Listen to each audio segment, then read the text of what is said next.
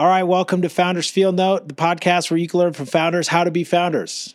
I'm Jason Klug, CEO and founder of Klugonyx Group and serial entrepreneur.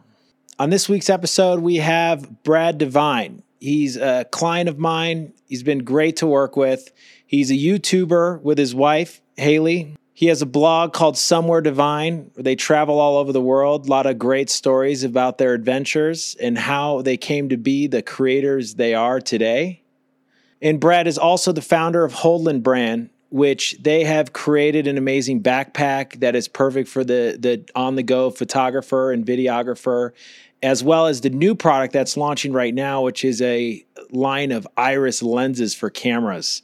Uh, very durable, high end metal materials with titanium coating. They're pretty well built product, and we're all excited for them to come to market. So listen in about Brad and his experience in the creator space, the YouTube space, as well as being a brand founder with his wife Hailey. And you've got an interesting story because it's like I was looking at your YouTube channel seven years ago. It's different. I mean, you started it though seven years ago.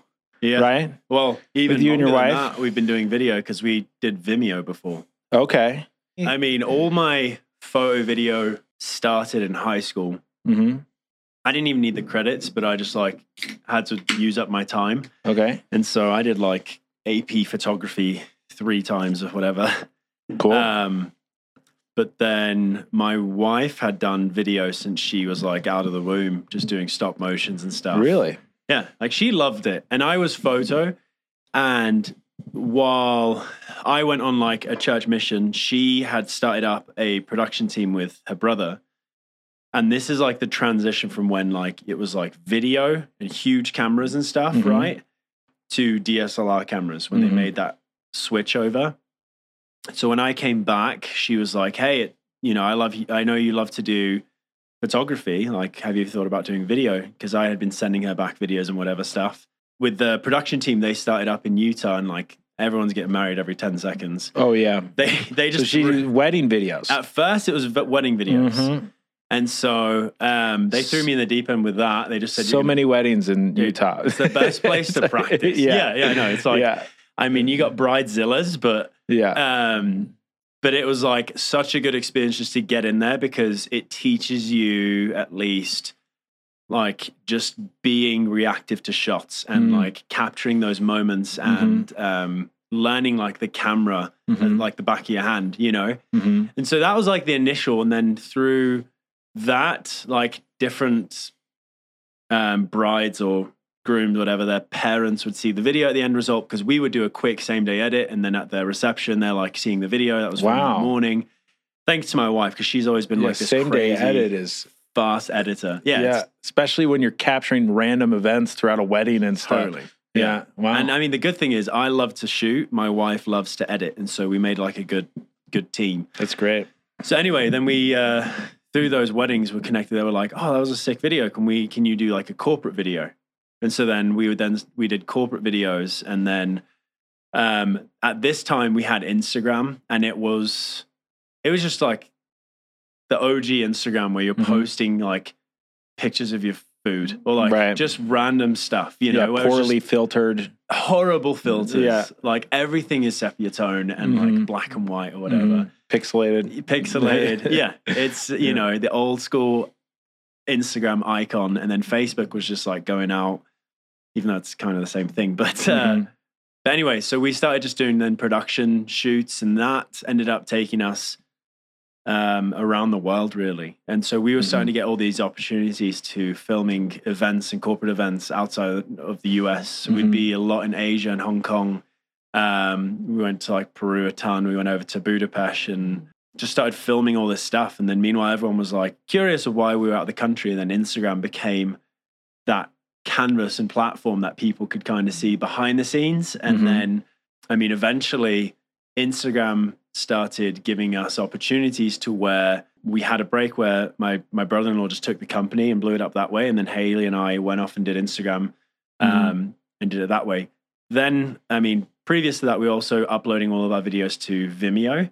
Yeah. Vimeo is great. I mean, if you want to search inspiration, Vimeo is like a place you would go to and just search for just artistic, cool videos. Yeah. More quality, I feel like. Yeah, Yeah. but they don't have really a community. Yeah. I feel like it's just people that watch and then chime out, Mhm. right? Whereas YouTube is just like a it's just a solid platform where you can build a community, and it's a great way for people to kind of get that relationship with you. And so we started putting our videos out there, and we had an awesome collaboration at the beginning um, with our friends Parker and Aspen, and then I mean that just introed us into YouTube, and then now we have like those are probably our two main platforms: is Instagram and Mhm. YouTube. Mhm. Um, tried TikTok. I Yeah, appreciate TikTok's it. hard. Yeah, it's It's like daily clippets. it it at, is at least twice a day to really is. get a, the momentum. I feel like. like don't try to be emotionally tied to a TikTok video. yeah. You just have to like upload it and let it go with the noise. And I think Yeah. that's kind of what has been difficult for both my wife and I and what we do because it's like we love curating and putting it out Mhm. there, you know. But also with social media, there's just so much noise. Even Instagram's become that way now too. hmm But the like, reels. if you're a dancer, you'll kill it on Mhm. TikTok. But I'm not a dancer. I'm not a dancer. Yeah. no. But maybe Yeah. that's what would make it good is Yeah, not being possibly. a dancer and just failing. Yeah, I, I feel like uh, like hearing from the the people at TikTok and especially like with the brand that I'm running and Yeah. get trying to get that build out on. TikTok. All the people on the like at TikTok are saying the algorithm needs two posts a day. Yeah. I and if and as soon as you skip it, and it's interesting because we did it for a while and we stopped for like three days. yeah. And then when we started posting again, it was like the buildup in views started over completely. Really? So it's like we had to completely start to build back up. The So I feel like you have to punch it out every single day. And then occasionally you'll get one that's like a banger that catches and Yeah. then goes, and then you'll get followers out of that. And it's like, it- it's just a lot. yeah. you have to be ready for that. I, it's it, it's a full time thing. I I have a lot of friends that do TikTok, and I just admire them because I I couldn't. But it seems, I mean, I know companies that market through TikTok Mhm. crush it. Mhm, They do so good. But I do know that if you want to gain reach, mhm. TikTok is definitely the place Yeah. you want to be. And can you pull them out of TikTok to other platforms? You know what I mean? Yeah, like one, Vine. yeah, you remember yeah. Vine? It's like oh, Vine gets OG going. TikTok. Yeah, and it was like interesting to watch the people that you know they got big on Vine, but in parallel they're starting a YouTube, and then Yeah. they're posting and repurposing the stuff on Instagram, so they're building a following on all the platforms. Right. The people that didn't diversify when Vine died, they died. You Yeah. know, so it's like I'm wondering if TikTok is going to be a similar story. Yeah. Yeah. I, I don't know. I mean, they did try to bring Vine back. I think it was a app called Bitly or something like that. Mhm. Oh yeah, Didn't didn't get traction. yeah. Was that a? bite? Maybe it was Byte. Bit- Well, you remember uh, Casey Neistat's Yeah. Yeah. one? Was that it? Oh, was he the owner to that? Well, he he's built that that company that was similar to Vine, like it was quick videos. yeah. I, I think it was more closer to Snapchat in a way, but it, they sold the CNN. Oh, I didn't know that. Yeah, like he Did you did you exit. I used it, but not like aggressively. Right. You know, I it was I think a little younger demographic than me, but I just felt like you just posted nudes on it, and that was it. yeah. I did. So I- that's why I, I didn't never, really like- get into it. It was like, but it's interesting because like the younger demographic, like my cousin, who's like, I think he's like 23. You Yeah. know, he's like, yeah, we, a lot of my friends, we still communicate on it. right. You know? yeah, I know that. it's Like, I've seen, huh. I have some friends that are just like, it's kind of like Marco Polo how people use it Mm. now. Yeah, sending little video clips. Yeah. They'll like be looking down. They Yeah, it's always chin. yeah, just some weird text over everything. Sitting at the DMV. yeah, yeah. Or- yeah. I never got into. it. I don't know. yeah. The next app that I am, I was just telling you about that I'm Mhm. really getting into is AMP. So that's it's ran by Amazon. Mhm. I was gonna have my friend actually build it and do it in collaboration with him because he just builds apps. But Mhm. it's basically like I love music, but in this you can get all the music rights to post whatever. So you can do soundtracks of Mhm. genres or whatever, or you can do talking topics, but you can play music in a whole station and then you chime in and then you can set, like start talking about a topic or bring in guests. There's Interesting. a chat. There's a So- chat feed as well. Is there like a Twitch component to it then? In a way? I guess. I mean, Will there be like subscribers to you that'll listen to music? Yeah. Like a listen But it's like- along yeah, type thing? yeah. Interesting. so then you can. I mean, for us, I'm thinking like bringing and just people. So it's going to be more carefree, Mhm. but like sharing cool playlists and stuff. Cause I do, I, I mean, it's not really anything crazy, but I have like a Spotify, Mhm. you know, playlist that people have followed. So I'm like, oh, this would be a cool way that I could share music, but then also chat with them at the same Curate. time Mhm. and talk about just whatever topics. And I don't know. So that's like an app I'm looking at right now, Mm-hmm. AMP, that I think, I mean, it's not even picked up anything yet. Like Halsey's on it and she has Mm-hmm. 8,000. That's it. All right.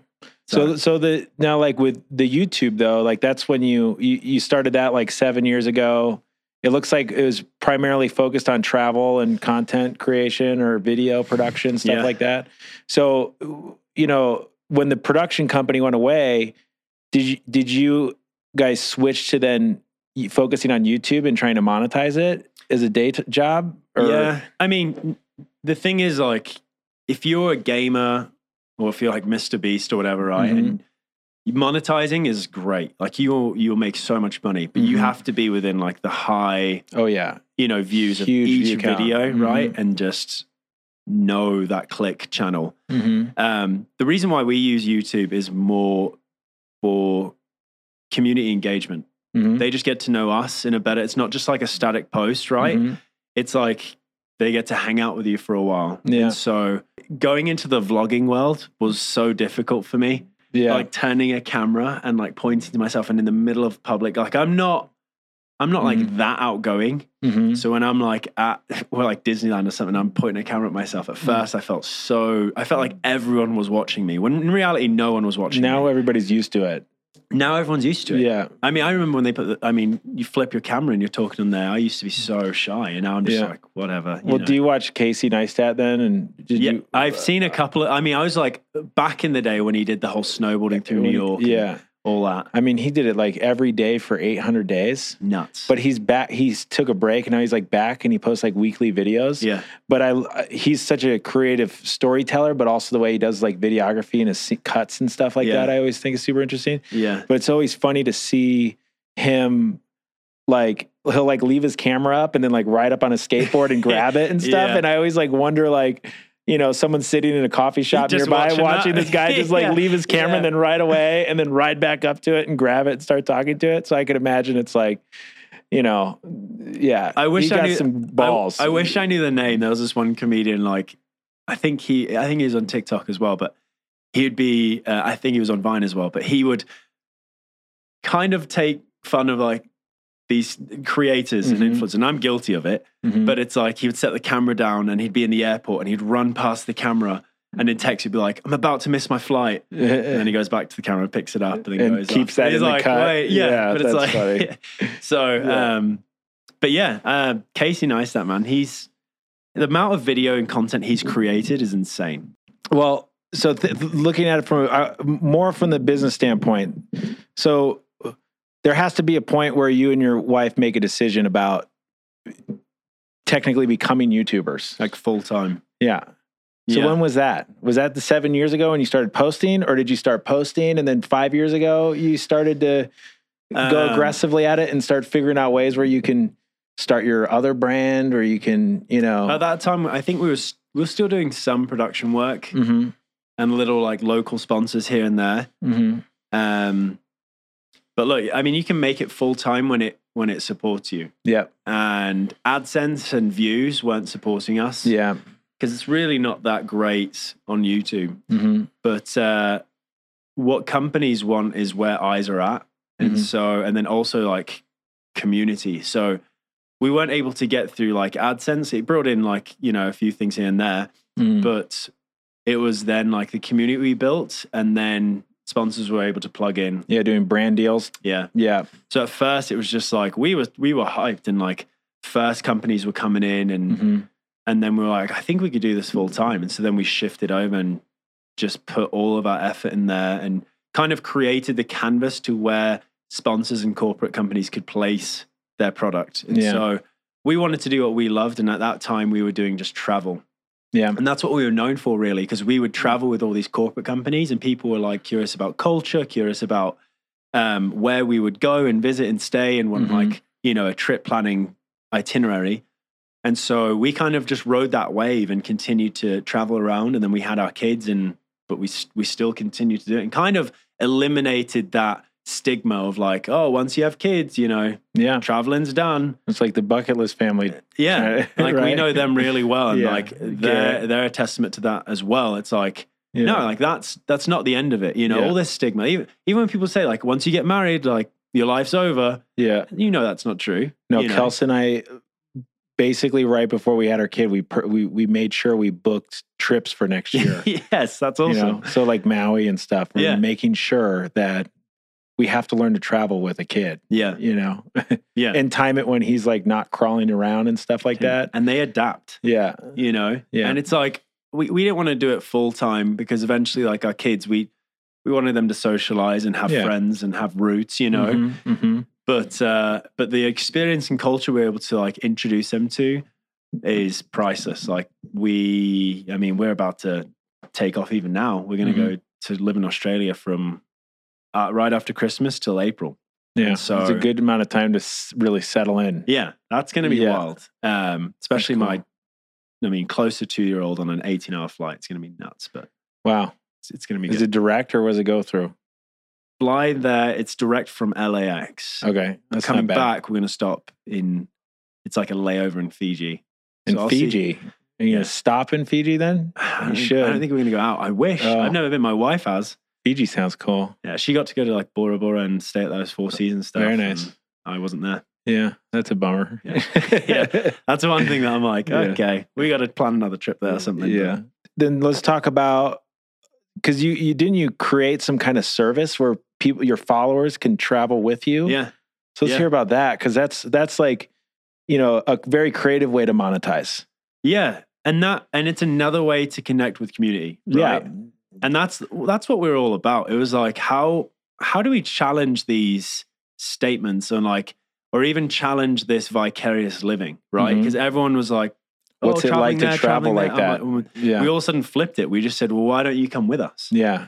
So we um, we started these service expedition trips, and throughout all these corporate events, and that we would go film, they just felt like they were missing something. Like it was either too too like luxurious hmm and no re- real like heartfelt impact, hmm or it was vice versa, right? Yeah. Where it was like very impactful, but like you were Miserable. and Yeah. miserable, Sleeping miserable on pads and yeah. stuff. Yeah, like Yeah. you you you were not happy.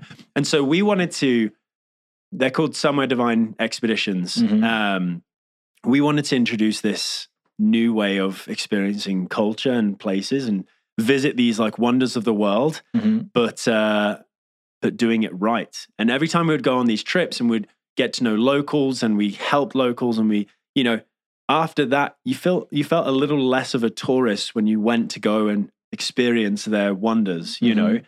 And so that's kind of the template of how we did Somewhere Devine Expeditions. It's like, let's go, let's go have service for the first like whatever days. hmm And then afterwards we would go and and experience their their land. And it and it felt um unifying, especially because it was like, you know, social media and just the internet and everything, it's great because it connects us all, but there's no connection like real human, you know, Mhm. one-on-one experiences together in person. Mhm. We'll see with Meta, but I still feel Right. like this is better than Meta. Definitely. So yeah.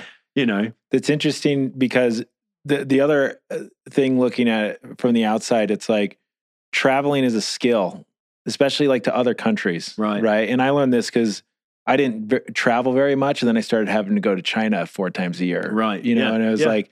You know, so the first time I go, it's like, holy cow, this is crazy. And then after I go the next time, it's like, okay, I know how to get around. I know yeah, food and stuff like that. And then right. I go back again. Now I know exactly which hotel I want to stay at, like wh- what I want to do while I'm there, and Right. where I'm going to explore. And that that by itself would be like worth documenting and educating people on. Yeah, So is that part valuable. like part of the when people are traveling with you? Is this like the first time they've ever gone overseas and stuff like that? And like, interestingly enough, the first trip we went on, we didn't have an age limit. Mhm. So there was like a four, no, it wasn't 14. I think she was like, maybe she was 14 or 15 year old Wow, girl that came on the trip. That's young. She's like, I've never left the US. We're Yeah. like, oh, crap, you know? Yeah, ba- But she- yeah, she actually ended up, it wasn't 14. I think it, she was 15, yeah, but still. still young. Yeah. Um, The parents are like, they're like, go on, I guess. Good Like, luck. yeah. But like, Yeah. she ended up being the most mature out of all the girls. Wow. Um, and funny enough, it's like 99% girls. Mhm. They're the ones that have hearts. Us guys don't know what we're Mm. doing. We're just Yeah. playing Call of Duty. But Yeah. like, it's, uh, yeah.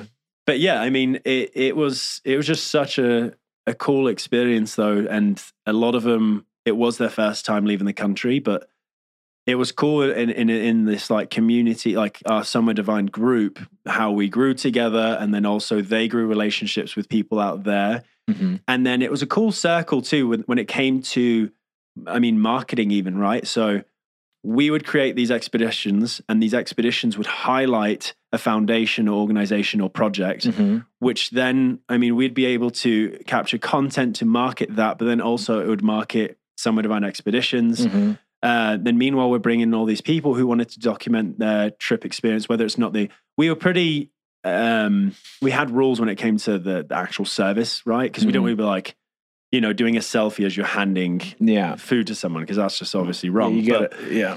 but um, For the wrong reasons. yeah, for the wrong reasons. But uh, but when they went and then looked at like, you know, the Victoria Falls, or they go and they see Machu Picchu and document it, it was just great marketing back to us as well. But Mhm. all in all, like we we have friends from those trips. Like it was very intimate, and we have friends till this day of that were attendees, and now there are like Hmm. friend friends. So That's great. it was a great experience, and um, hopefully we'll do them again. It kind of got shut down with with COVID, and Yeah. just how risky it is right now, right? Because if we book a whole trip and then all of a sudden the country's like we're closing off, Yeah. Like reimbursing and the hotel, all that stuff, it's Mhm. just a little complicated. But hopefully we'll start them up soon. I mean, that's I, I'm afraid to go to China still just because of their current policies. It's Yeah. tough. So it's like, thankfully, we have the team there, but it's like, yes, I, you know, like That's right now it's a 10 day quarantine, and it would suck if you went and if you got COVID on the flight or something and then yeah, stuck in China, that would be a little brutal. You know, It doesn't look good. yeah. So it seems like it's opening up, but we'll see. The, the good thing about like taking people on those trips too that haven't traveled before, like once you do it once, yeah, you you get a taste of it. It Yeah. eliminates that fear, that unknown, totally. and it's it's almost like a bug then, right? Where- totally where, they're going to go on their own trips after that. it, it's there's something just adventurous about it, and you Mhm. just yeah that bug exactly. It's like Mm-hmm. I just want to like the world then becomes your playground. You're like, I just want to go explore and just, you know, where it's safe, obviously, but just experience these cultures. I think that's just the coolest. It's less part. intimidating. Yeah. yeah. I've been to China, uh, mainland China, twice. Yeah. Which which part? Uh, Xi'an and Shanghai and Yeah. Beijing. Okay. Those So three. I mostly go to southern China, but yeah, Cool. It's a great culture. Yeah. people, you know, here in the states, you know, until you see it and experience it, it's like a, you know, there's a. lot- I, I have a lot of respect for the parts of their culture that some people might think differently about, but it's like I once you understand why they are the way they are on certain That's things, the- it's like uh, it totally makes sense. Like okay, I get that. Because it's That's different from like way. Yeah, American culture, right? Or Yeah. like being like very assertive and stuff. But when you Mhm. really get to know them, and that's the part that's cool when you get to know people's Mhm. culture. Um, and how to work with them too. That's Yeah. like what I figured out a lot. Like you, you know how they're they'll hold things back or you know be protective of information because you know I don't know they don't want to be reprimanded or something like that. yeah. But then when they realize like we run it like an American company where it's like that's going to be celebrated Yeah. when we when we get that information or learn about that okay the office isn't comfortable okay well why didn't you tell us Yeah. you know let's get you a new building Yeah, right like yeah. that, that's the type of stuff that goes on where it's it's you know it's just the way it is and you, once you start to learn that then you start to ask the right questions to get things out so where they feel more comfortable opening up about Right. stuff and i think a lot of the team over there likes that more and more knowing that they have a voice and stuff like that Yeah. so that's been rewarding working with you know helping adapt that chinese culture at least at our company over yeah, there. that's a cool aspect Yeah. of your work for sure. so so the when did the when did Holdland start? Is that a COVID project or wh- when did that Uh, kind of was come previous to that. I about? Was mean, it? It's funny because I at first this was like 2016, maybe. Oh, okay. yeah, because we So did the while ago. backpacks at 1st Mhm. and that's funny because I was in I was somewhere in Asia, actually on an expedition trip, and I was talking to one of my friends on the trip, and I was just like, you know, because social media is it's it's so good, um, but if if you don't if you don't show up, then Yep. It's done, right? You lose it or you have to build back up. yeah, you know? and yeah. like algorithms and all that stuff, and Mhm. and just what's new, trending, all that stuff. You just never know. Mhm. And so I always felt uneasy having all my eggs in one basket. yeah. Uh, and I always told myself I would never design a backpack. Like, because I'm like, if I, I need to do something tangible that I can, you know, give value in. And I was like, I'll do anything, but not a backpack. Because everyone goes to college, they come out, they say they're an entrepreneur, and they do a backpack. or a yeah, watch. or or a shirt company. yeah, you would know more than anything. I'm Yeah. sure you have them coming to you all the time. Oh yeah, or a shirt company, yeah. yeah, I mean, no offense to them if they're making it, crush Yeah, it, go hustle, great. yeah. But they, can they build the brand and you know really get the following, the consistency? Like that's the tough thing there. Yeah, and I mean, fortunately on our end, it was kind of flipped because we had the following, Mhm. or, uh, or like the community. And so, um, anyway, but then it led to me designing a backpack. yeah, And I was like, if I'm going to do this, I want to introduce just like something new. I Yeah. don't want it just to be this same backpack in a different color. Mhm. And so I came out with the first backpack um, under Holdland. And I came out with the name Holdland because I was just out there. And I, at first, it was going to be just bags and backpacks and yeah. those soft goods, right? Mhm. So I'm like, hold, learn. It's like traveling. You Mm. know, you go around.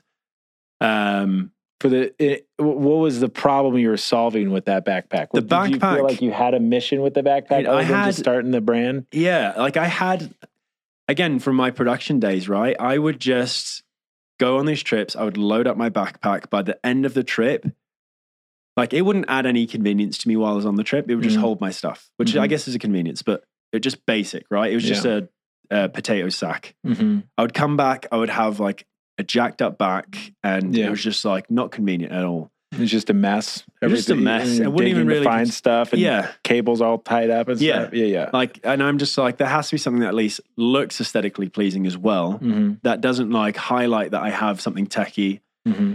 and so with holdland like what i was able to kind of achieve was that back support and then also some uh, dude it was the coolest thing like i've i've really like i love your industry what you're into because uh, developing and stuff like that It's products fun. it's so fun. And I remember when I was developing this backpack, um, I have a good friend, Bo Euler, who he connected me with a guy who, I know Bo. you know, Bo, Yeah. Enlisted Design. yeah. Okay. So he, um, we done it. We had done a project together in the past, and then he was like, "If you ever want to work together, let's do it." So I was like, "Hey, I'm going to do this backpack." then he connected me with this guy who previously did, you know, backpacks for Jansport and Hurley and Mm. whatever. And so the specific, you know, capability backpack. Like people are very specialized in it a lot of Yeah. times. there's Yeah, which is great. too. Yeah. Oh yeah. So anyway, I'm like, I'm trying to communicate what I want to him, and then he gives it to the factory. Um, at one point, I'm like, I need a hip belt that actually helps me. And so this was one of the cool things of the first backpack, because and I ended up cutting it out of cardboard, which is every developer and engineer's best tool, I guess. Yeah. Or if- Cardboard, pre three D printing, Whatever. Yeah.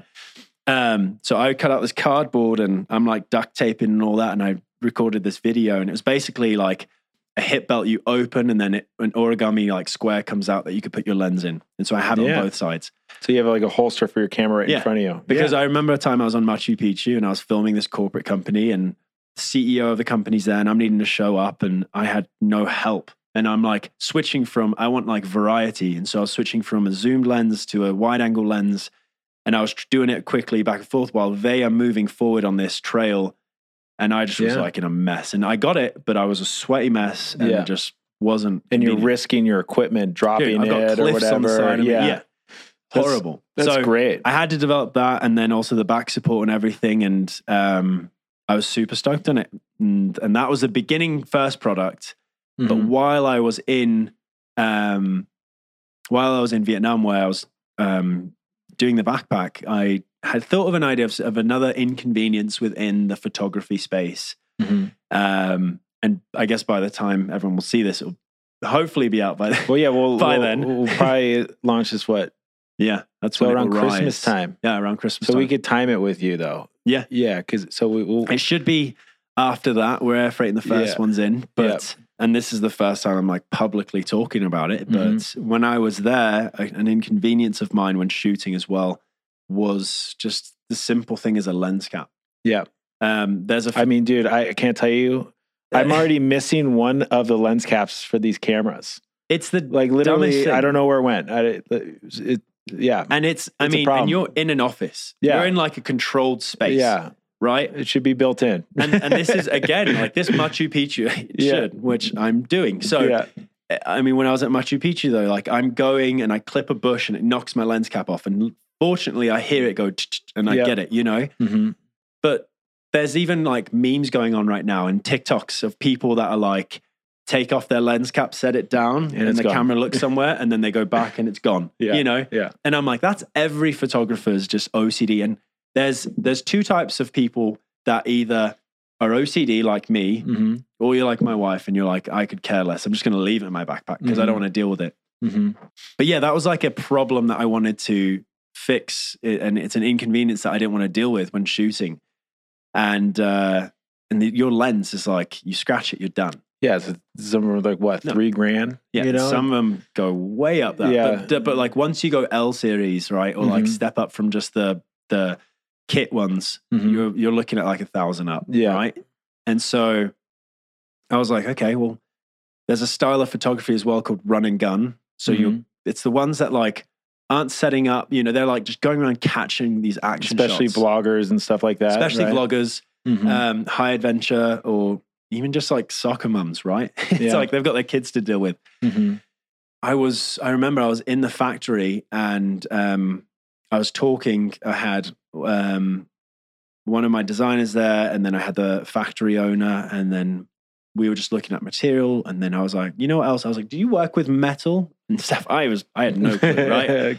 He's Yeah. like, no, but they're all connected. So, yeah, um, anyway, I had this idea, and then I, I started snowball effect with this idea. And I was like, what if I was just something like 007? Mhm. Just, you know, irises The already exist within a, a lens, you know? Mhm. And so I started getting obsessed with with irises because that's what then the designer said. He's like, oh, you mean an iris? I was like, yeah. And I looked it up on Google. And then he said, oh, there's like a, there's a, there's a professional football, like Mercedes Stadium, whatever. And I guess Oh, yeah. the roof In Atlanta. closes. Yeah. yeah, I've been there. Yeah. So So I moved here from Atlanta. So yeah, I saw Oh, you build that. It's Yeah. pretty sweet. So it's the coursing. It's That's an iris, Yeah. right? And Yeah. so he told me about that at first, and then I just got obsessed with just irises and mechanical irises, and then I went through this rabbit hole of just different types of irises, Mhm. and I was like, if I can include this, or if I can. If I can, and I, and in my head, I'm like, it's possible, it's doable. Yeah. I didn't know if there was a patent for it yet, or if like, Mhm. you know, Canon or Nikon already advanced in it. But I was like, this is what we need, like a lens you put it on there and you just a twist and then it covers the most important part of your camera right Mhm. and so down that rabbit hole and i was looking through my you know not so savvy self i was looking through google patents and all that and i couldn't find a single thing Yeah, and so then i was like okay saw an opportunity. yeah So this is The opportunity was there. pre-COVID then when you came over that? so this was Because you were at the factory, so you you know. this was yeah I think I've the got- last time I went to China was December of 2019. Then I couldn't get back in after back, that. no. Yeah, yeah So, it had to be before just then. before then. Yeah. Okay. And I, I have a picture where it's like it shows backpack material that, that and then all of a sudden there's this like little weird Yeah. lens with an iris on it There you go. of just okay. Sharpie, you know, whatever. And I'm like, that's when it first. I mean, that's started. that's how that's how those good ideas start. So Yeah. it's, it's and it's in line with Holdland as a brand, right? It's Yeah. utilitarian, you know, made Yeah. by a videographer, photographer yeah, that has plenty of experience on the field. So Yep. Makes Just sense. adding that convenience, and that's what Yeah. each product needs to kind of accomplish. And so this one, you know, when I finally got the patent, I was like, man, this is this is awesome. And then I I connected with with Bo, and Mhm. and also I hired out a um iris calculator Mhm. guy out of Canada. Mhm. and he did the math for the irising Mhm. and then i went and talked to to bo and they did some of the designing there and then i was like i need someone to bring this to life and then Mhm. he recommended you guys yeah, and that's when it all began The And then I engineering action. come to life yeah. so And now it's it's it's there. Production is beginning. it's yeah POs Yeah. are placed That's exciting. it's nuts Yeah, because that's now we're talking like almost four years, right? that's true. three years. Isn't that wild? It's wild. Yeah. I keep thinking back to stuff right before, like I was in New York for the New York Toy Fair in like end of January 2020. Yeah. And you know, came back from that trip, and then like literally like two weeks later, they like turned the Javits Center into like a temporary hospital. Yeah. And it's but that's crazy to think that that was like three years ago now. Yeah, that's- so time flew. It's such a blur that it's a blur. but- yeah. But yeah, it's crazy because I am. I I mean, you can talk to your team probably, and they'd say the same. But I'm annoying when it comes because I just want to get things done. Yeah. Per, keep it moving. I'm just like You've taken some breaks here and there, I've you know, had to figure things out, but I've you always had- came back and kept it moving. yeah, which is common though. Like yeah, like out of all the clients you work with, like you know, sometimes it's like you get to a prototype and then you need to go talk about it, get Yeah. some feedback, you know, raise money, whatever the hell it is, right? Yeah. And then you're back to it, right? Yeah, So it's like at least you didn't forget about it. I've had people that have come to me and then like just yesterday we had a meeting with a guy that I talked to like 5 years ago on his idea and now he just got to a prototype because he had to figure a bunch of stuff Yeah. out, but he kept going at it because he kept seeing the problem existing. yeah. And that's just enough motivation. See, I think I tripped into progression. Like I, I had the backpacks going. I sold out of those. Mm-hmm. I, but the thing is, is I was still so much time in social media and you know just all of that. Mm-hmm. And then I also had this website for our travel and all that we were Mhm. building as well. Yeah. That I didn't give Holdland the time it needed at 1st Mhm. It sold out, which was still sick, and I only had like one return Yeah. on the backpack. So it had that potential, but I didn't give it its time and nourishment Mhm. that it needed. So honestly, I I did. I was guilty of putting the iris on a back burner for a bit because Yeah. I was like, where am I going to get the funds? I don't have the bandwidth. Mhm. Um, it's a good idea right now, but that's all it was was an Mhm. idea, right? Yeah. I mean, talk about tripping forward. I, you know, I ended up talking to a good friend, and then he would advise me to, you know, talk to investors and stuff like that. And then, long story short, after talking to them, motivated me where I'm like, dude, I'm just gonna bootstrap this, like, Yeah. myself. Yeah. And so that's where I'm at right now, and I and I feel more motivated than ever, but uh, just excited about the direction that it's going. And like Yeah. the team and everyone that I've been able to gather here together Mhm. too, it's just like it's been such a a trip. Like it's been it's and now I have this bug. Mhm. I had the travel bug, and now I Yeah. have the development bug, The entrepreneurial consumer good bug, yeah. which is I've had for a Which while. Which you now. know all about, yeah. yeah. So Yeah. I mean, it's, if I was in your shoes, man, I'd be creating things left. I have to right. stop myself. Yeah, But no thankfully, doubt. with all the client work, it's like that satisfies my ADHD. Yeah. You know, and, and I, it's really difficult to start multiple brands. No. You know, so it's like. I, I limit myself, but But you know, like the, the factories though, they're like, they're like, the oh, I can factories will make, I sell can make shoes, everything. I can make a suitcase, I Sure. can make this and that, and you're like, you have whoa. to be careful. but with it that. opens up your mind, and you have Yeah. to bring it back. Yeah, But- that's always a, a you know, you get like this entrepreneur Yeah, mindset where it's like I can make anything and sell The anything, but then you inventor syndrome. dilute what's important. Yeah, you know what I that's mean. true, Where yeah. it's like for you, it's like the the lens cap is a great next idea. Then I feel like the lens cap is even an opportunity to respark and bring the bag back. yeah. Is that the true, plan? yeah. So- know? I'll be doing this the lens cap. I'll have three sizes going out. Mhm. Um, so you're covering a. The fact that you have three sizes is good because you're covering a lot of the market. yeah, People could like, buy three, they could buy two, they could. You're not gonna.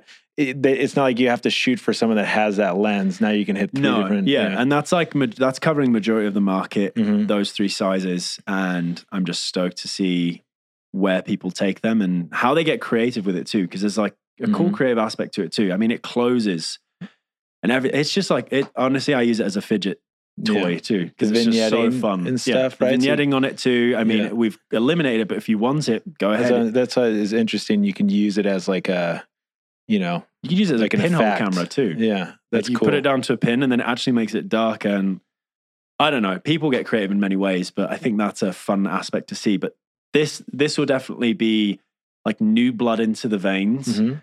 um, and then i have a second 2.0 version of the backpack through like great feedback from people and then Yeah. also just ways to improve it and learning about how to work with factories as well Mhm. um, lowering cost making the material more durable and Mhm. you know, I'm I'm stoked on this. So that has three colors coming out on that one.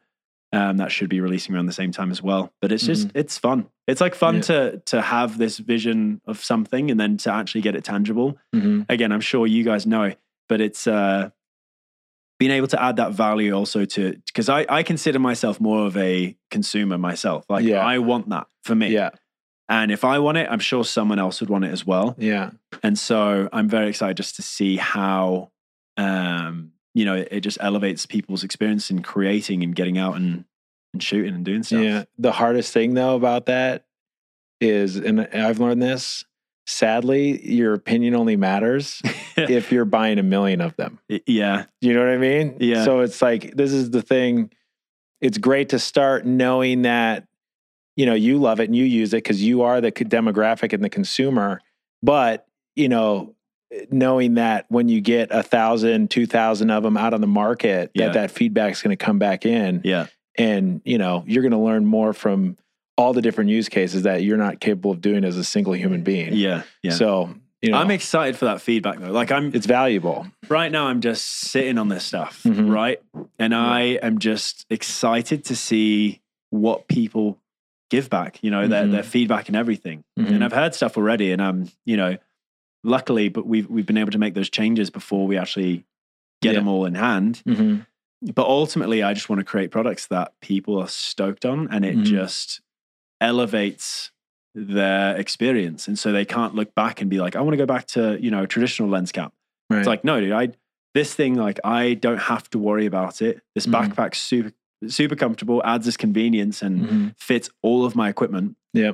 Um, so they won't have to look elsewhere. And I'm I'm kind of excited for the day that I start getting people trying to knock me off because that Yeah. means it's been successful. It's flattering. yeah. Yeah, It's a- it is you know, flattering. I know you cannot make the iris out of plastic. So okay, they will yeah. do that Yeah, and true. it will be trash. yeah, But or it won't have the smooth action that yours does. Or it'll be thicker, vignetting. Yeah. I mean, we've yeah, we've gone over all this trial and error. so many times. So It's- it's dialed. Yeah, It's dialed. Um, and so, yeah, so excited then, for that. Then, then the future, you know, now that you you you're going to focus energy on the brand, and you know, is the YouTube stuff going to shrivel up as much, or like is consistency there? You I know, think it's going to go back to its roots of just creating for fun. okay. So not not as much of a job, but more of just keeping Yeah. keeping a flow I out there so people know what's going on in your life and stuff like that. I, I mean, I feel like we've um, we had some life changes too, and Mhm. mixing up our house and just making a lifestyle that's more, you know, Mhm. not so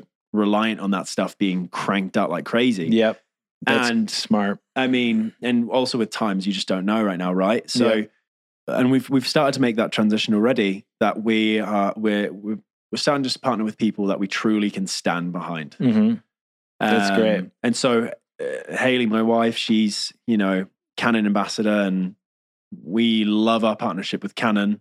Mm-hmm. I mean, we'll talk about royal, and not royalties, but like yeah, we'll talk about uh, what's the word, licensing deals. Hopefully in the future, yeah, That- yeah. that would be yeah, that'd be great. Yeah, We'll see. Um, but I mean, our partnership, at least on the sponsorship side, and that she's an ambassador, is just so great. And so we, with that, there'll be things here and there with ads, but it should come off to our community just like, oh yeah, like you guys Mhm. and Canon, and we can stand behind it. So we'll continue to do that. But, um, but I think as we continue to do like product based stuff, and that we will become more dependent on that, Mhm. um, that we'll we'll just be able to have fun with It- with video stuff. the brand will also, I feel like, bring new eyes to your your Yeah. channel and your community, right? Where it's like, are you you know? And that being said, knowing that you're bringing in videographers and photographers and Yeah. stuff, do, do you think that'll shape sometimes the content that you put out to where you you you're appealing to videographers specifically, or is it you going to just stick to your roots there? Um, You know, like if you know you have a bunch of people that are doing video work, are you going to do a tutorial on on on specific type of videography or something? Like, is it is that something that's Yeah, I mean, if it's on brand, we'll Yeah. we'll definitely. I think that's something I'm really excited about is connecting and collaborating with different creators as well. Yeah. um, got a handful of people that are excited to just receive their own iris and Mhm. test it out and review it and stuff. And some of them are like hard critics that totally? um, I'm a little nervous about, but also confident about. It's this Yeah. weird feeling where I'm just really excited to see what they do. But I'm excited for the direction things are going. I talked to my friend, he's a pro skier, Mhm. and he was telling me the other day, like, because I'm always thinking about like where can you do a plug-in, where can you get incentivized, where can Mhm. you do this? And he he said something that was kind of inspiring in a way because he's like, when I send it off a cliff, he's Mhm. like, I don't want to be thinking about a paycheck. Yeah, Like I just want to be thinking about the landing. the landing, not dying, but just like the thrill and love of, of what it is. Yeah. And before all social media and stuff like that, like my wife and I, we would just create just to create. Yeah. You know, and we'd print out pictures and we would, Mm. you know, make DVDs with videos Mhm. and show friends. Yeah. And I think that, uh, and I was even talking to my wife the other day because sometimes we get so categorized. Like, what kind of photographer are you? Like, what Mhm. what kind of video maker are you? And if I and then I asked my wife this the other day, I'm like, if you go back in time, what videographer were you? Mhm. She's like, I don't know. Like, there's not really a name for it. And I Yeah. think it's kind of interesting that.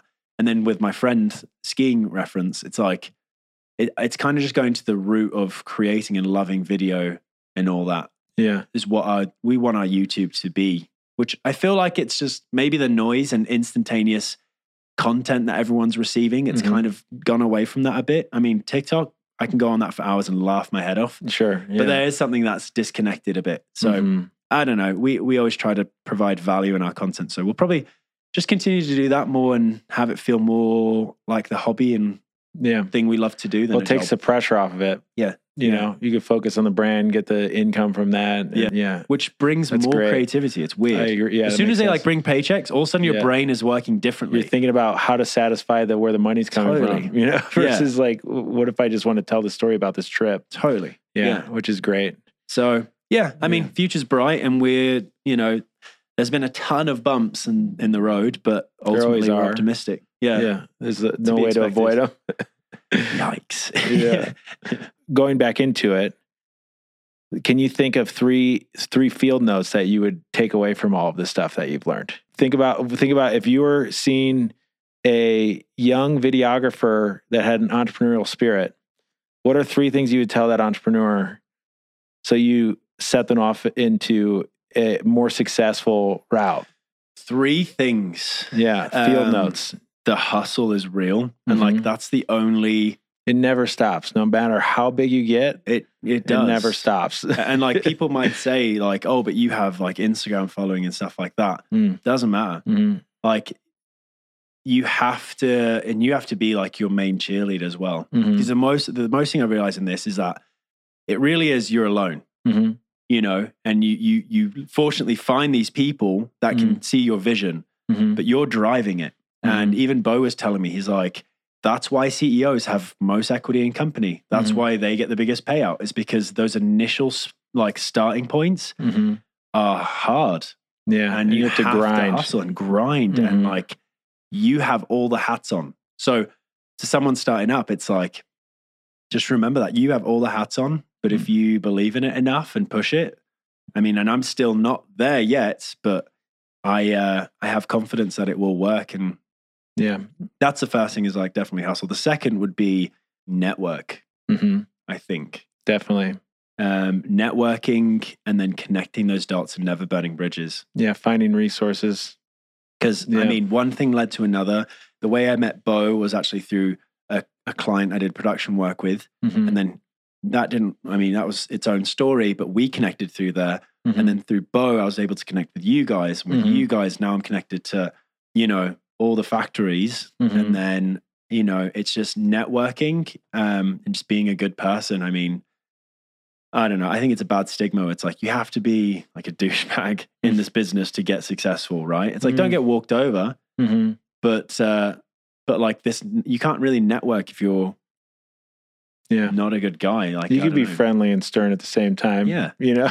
Yeah. so, yeah, I think it's very important. but yeah, networking I think is huge. That's where I've been able to connect with a ton of just Mhm. awesome people that have been able to bring this to life. Yeah. I always thought it was like important. You know, I use LinkedIn as my tool to connect with people where it's Yeah. like, if I meet someone that's interesting, you know, where I can see some some kind of interaction business wise, I always make sure if I don't get their number, at least connect with them on LinkedIn. Yeah. You know, Yeah. as a little so I, I know it's like if a scenario comes up where I might need someone with that experience or that resource, I there I know where to find them. I could search for them and find them easy. Yeah. You know, so Yeah. I mean, and that's the thing. If if these are like, if there's like videographers listening and they're just don't know where to start, it's like network within the industries you're in. So if Mhm. you're filming, if you're filming like real estate videos, yeah. like get to know those people you work with, Mhm. ask what they do, Mhm. you know, connect there and just like Mhm. network like crazy. If it's in Yeah. weddings, talk to the parents. What work do you do? How can I help? You know, Mhm.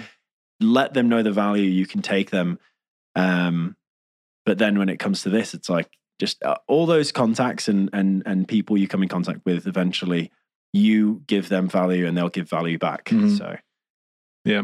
yeah third one i don't know Those are two good ones. Those- I think we could go with that. We'll go with good. those. Yeah. Yeah, because I, I mean, even thinking from my perspective, when I started this company, I mean, I was a solo guy in a Yeah, one bedroom apartment. You know, so it's Yeah. like in in order to do that, like you know, I remember, and this is you know, like now nine years ago, but at the time, you know.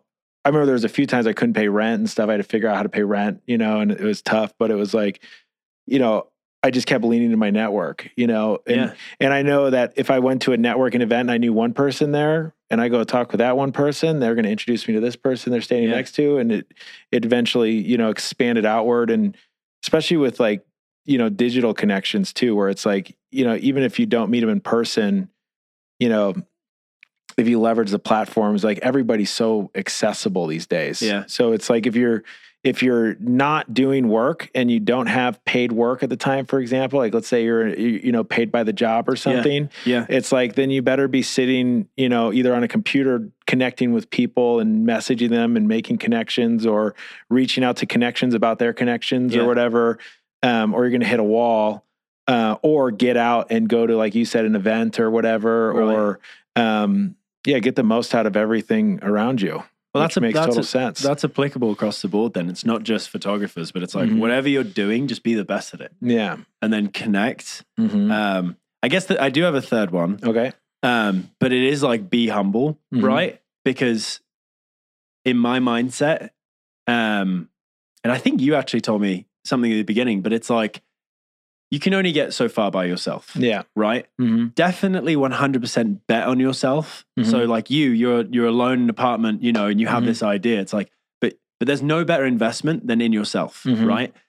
But when it comes to the point where you need to, you know, learn from people, like be humble Oh yeah. and you know like how many Mhm. mistakes and stuff have i made in this journey already mm-hmm. but i'm better because of it and i'm learning from like great people that have experience and wisdom in this area Mm-hmm. where that has been like something that has perpetuated the the work forward as well so and you know that the other people, you know, mentors and stuff have made way more mistakes than you. Oh, yeah. So you got to Learn learn, from from, those. Yeah. Yeah, I agree. so you don't have to I always it. like to kind of force my way into mentorships with people. You Yeah. know, it's like- no You know, even though they might not know it at first, but over, you know, it's like if, if you get an opportunity to have dinner with someone that's experienced, you know, or have a drink or whatever, it's like, yeah you know, to ask questions to them that makes them pause and think. It's like they'll find that conversation lucrative. yeah you know, true, where yeah. it's like, okay, that's a question I haven't really had to answer before. You Yeah. know, and then they'll think about it and they'll think back to past history or whatever,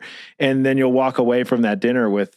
You know, knowledge that they wish they had before they made that mistake, preventing you from making it yourself. And Yeah. that's incredible. And that's just you know, offering to buy someone dinner or whatever, yeah. or like a you know, have a cup of coffee or whatever. I, I feel like that stuff is like th- that's super valuable. and that happens at every stage Mhm. too Oh yeah. you know it's not Yeah. just the beginning As soon as you stop doing that, you're at risk of uh, pausing and hitting a wall. Yeah, you know so what I mean? Like I always try to, you know, yeah, even with like, you know, clients that are just starting, I feel like I still want to put the same amount of energy in in picking their brains just as much as I would someone that's very experienced. yeah You know what I mean? yeah They're going to have experiences as well or or skill sets that are you know super valuable and easy to learn from. And as soon as you put yourself in a position where it's like if you are not humble, you're not going to take the time to ask those questions to the Yeah. you know someone at a different level or wherever they're For at. sure. And, and it's like then that could prevent you from learning something that actually could be super valuable. totally true. Another wall that you put up if you don't do that. It's those walls that screw you over because you put up those walls and you're like, this is my project, this is my success, this is Mhm. my company, this is, you know, Mhm. and every one of those walls without like that that blind you just just put you in mud and you can't Yeah. progress. That's a great one. Those are three good notes. There you go. We'll write it on the wall. right on the wall. Put it up there. Yeah, dude. Thanks for coming. No, yeah, man, I appreciate it. This is uh this is great. I haven't been able to talk about this and I mean, Yeah. you guys have been so much of a help in this process. So Mhm. super appreciative. Okay, that was it. Brad Devine, thanks for listening and watching. There's a lot of great takeaways there. it was interesting to hear the journey that they went through becoming you know, wedding photographer and videographer to how they started working together as a husband and wife to how they began to travel the world and document it and share it with everybody else on YouTube. And then also get inspired in building a product line with Holdland. And it's really interesting to hear the the stage of events that he went through and they went through to create where they're at today. So some of those takeaways that I thought were super valuable and totally agree with. Always finding ways to connect with your community. Obviously, as a creator like himself, it's very important that he stays connected with his community. You know, and that's his YouTube following, whoever else follows him on any other channels, or him and his wife's page or her page, and staying connected with them, interacting with them, taking feedback with them, and then technically building with them, which is incredibly valuable. Where it's pretty much going into his project with validated you know information and direction. Social media is super valuable but as soon as you lose that momentum it's really hard to build back up. So it's worth just staying on top of it like we're trying to do here. The other thing is the the hustle's real. And you know i know this because no matter how big of a company we get it evolves changes and becomes more and more complex and it doesn't really go away. As soon as you stop hustling you lose momentum just like with social media and you have to build it back up. And it's really hard to keep it going but if you have that mentality of just continuing to go and go and go you know eventually things will pop and you will figure out a groove. And you'll just get more and more used to the fact that you have to hustle to keep it gr- growing.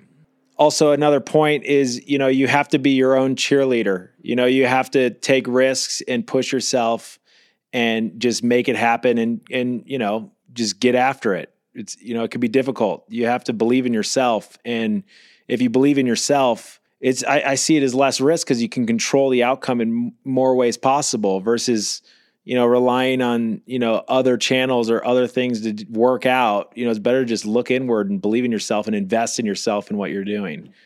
And then of course obviously just stay humble and be a good person everybody you interact with at any level throughout the way they will either be your supporter or your enemy and it's worth getting as many supporters as you can. So i absolutely agree with that. Thanks for listening to this week's episode. It was a lot of fun to catch up with brad especially as we work closer and closer to launching the project that we've been working on for well over a year. Very excited for that to come to market. Follow us on all the social media channels you know anywhere podcasts come out we should be on there. And Thanks for watching. See you in the next couple weeks.